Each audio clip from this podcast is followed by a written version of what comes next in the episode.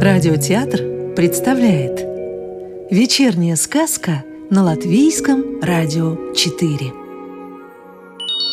А сегодня мы послушаем новогоднюю сказку Владимира Остапчика На одной из тихих улочек старого города, улицы художников, расположился небольшой кабачок с разноцветным названием «Палитра». Летом по этой улице туда и сюда снуют туристы, с любопытством заглядывая в окна кабачка и фотографируясь возле чугунной ограды старинной работы. А вечерами они приходят сюда, пьют светлое пиво и поют свои родные песни на разных языках. А если кто-то не понимает, о чем поют, то просто подпевает «тра-ла-ла» или «ля-ля-ля». А поздно вечером, когда на небе зажигаются звезды, они неохотно расходятся, чтобы рано утром продолжить свои путешествия в дальние страны. Но никто из них не знает, что хозяин этого кабачка — добрый сказочник-волшебник. Летом он кормит и поет своих гостей, а зимой — когда стоит сильный мороз и снег заваливает со всех сторон улицу художников, он садится в кресло возле камина и сочиняет новую новогоднюю сказку. И от этой сказки зависит, какой будет следующий год. Если сказка получится добрая, то и год выпадет удачным, а если не очень... Но не зависит это от сказочника.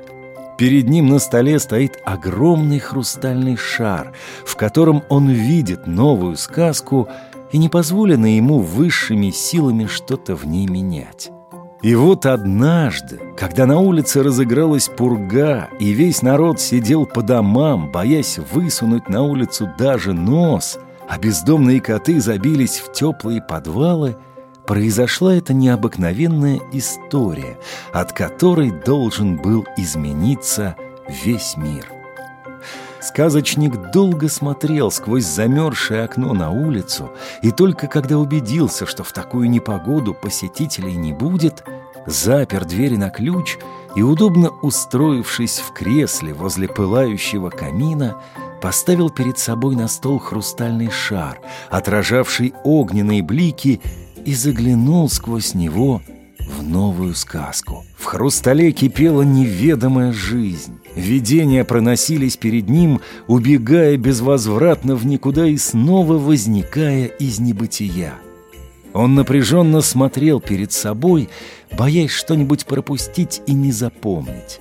А под утро, с первыми лучами солнца, жизнь в хрустале замирала.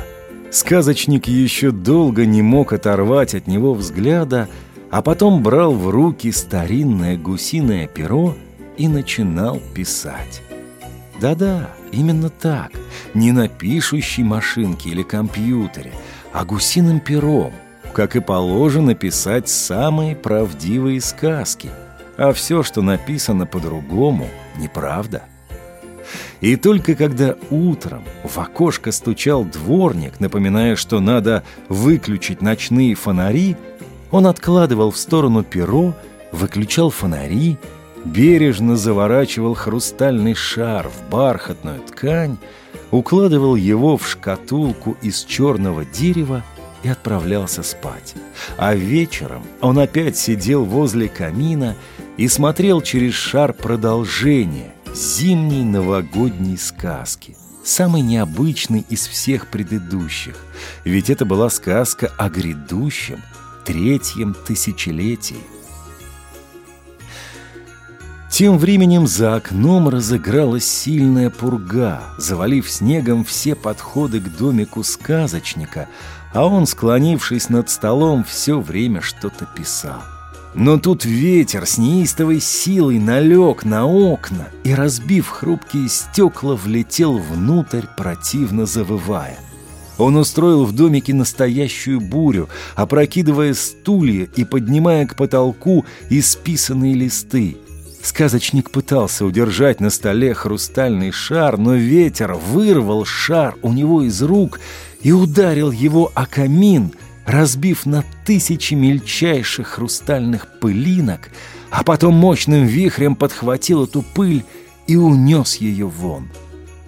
В комнате и за окном наступила тишина. Белые листы бумаги, кружа, как осенние листья, падали на стол, а за окном медленно и тихо опускались хлопья белого снега. Сказочник смотрел сквозь разбитое стекло куда-то в небо и не знал, что делать. Без хрустального шара он больше не сказочник, а такой же человек, как все. Но знал он и то, что без новой новогодней сказки не будет третьего тысячелетия, и надо что-то делать, и тогда он принял решение. Утром, застеклив окно и дав своим домашним наставления, он простился с красавицей женой и двумя сыновьями и отправился в дальний путь к своим сказочным героям в надежде, что они знают, о чем будет следующая сказка.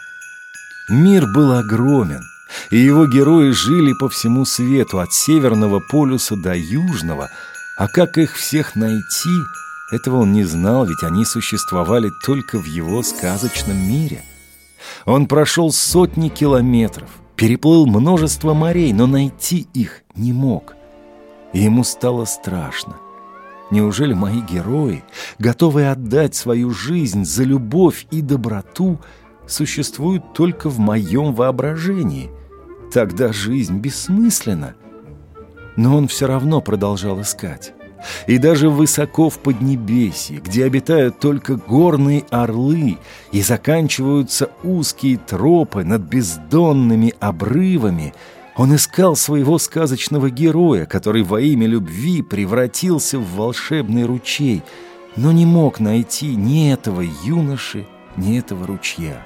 А однажды, когда утомленный долгим путешествием, перед самым закатом он прилег отдохнуть на цветущей альпийской поляне и увидел, как лучи уходящего дня осветили вершины гор, ему показалось, что он видит на каждой из этих вершин своего героя.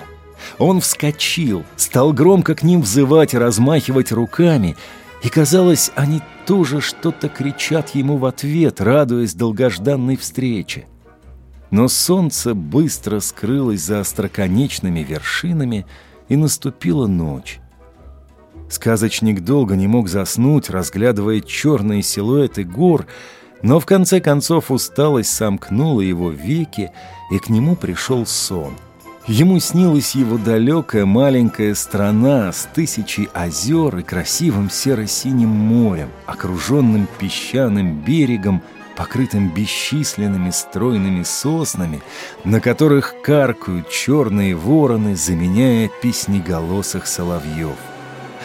А еще ему снился его маленький домик в старом городе, камин, возле которого возятся его дети и, конечно же, красавица-жена — а потом вдруг поднимается пурга, и все это уносится с ветром куда-то вдаль. Над его головой простиралось бесконечное черное небо в мириадах звезд, которые подпирали громады гор своими остроконечными вершинами. Где-то вдали с глухим шумом сходили лавины, а потом снова приходила тишина. А когда наступило утро — и солнечные лучи заиграли радугой на снежных вершинах, то он увидел, что там высоко, под самым небом, нет никого из его сказочных героев, только взвивается клубами снежная пыль, и все. Тогда он поднес руки к рту, сложил их рупором и закричал «Где вы? Отзовитесь!» и эхо, разбиваясь о скалы, отвечало со всех сторон. «Здесь, здесь, здесь». Он поднимался на самые кручи и продолжал искать. Но там он находил таких же людей, как он, которые тоже что-то искали, рискуя жизнью, лезли далеко за облака, как можно ближе к звездам. А вечерами, спустившись со строконечных вершин, они садились у яркого костра или шипящего примуса и разговаривали на одном только им понятном языке, состоящем из всех языков мира и дополняемым мимикой и разными жестами. Но было понятно, что они все искали одно и то же. Они искали сказку. Эти люди были со всех концов света, и каждый из них был сказочником.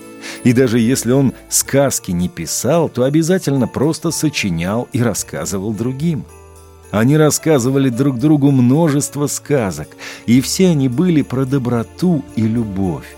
И была бесконечна их радость, ведь, найдя друг друга, они нашли новую сказку нового тысячелетия. Когда сказочник вернулся домой, до Нового года оставалось уже очень немного. Снег завалил улицу художников, не оставив даже тропинки для прохожих. А за окном его домика в глубине пылал в камине жаркий огонь, возле которого сидела его жена, а рядом играли дети – как они обрадовались возвращению своего сказочника. А он, расцеловав их тысячу раз, и даже, наверное, не одну, сразу сел писать новую сказку, которую нашел там, высоко в Поднебесье. И, наверное, все его новые друзья-сказочники со всех концов света тоже сочиняют эту же сказку. Сказку, в которой побеждает только добро и любовь.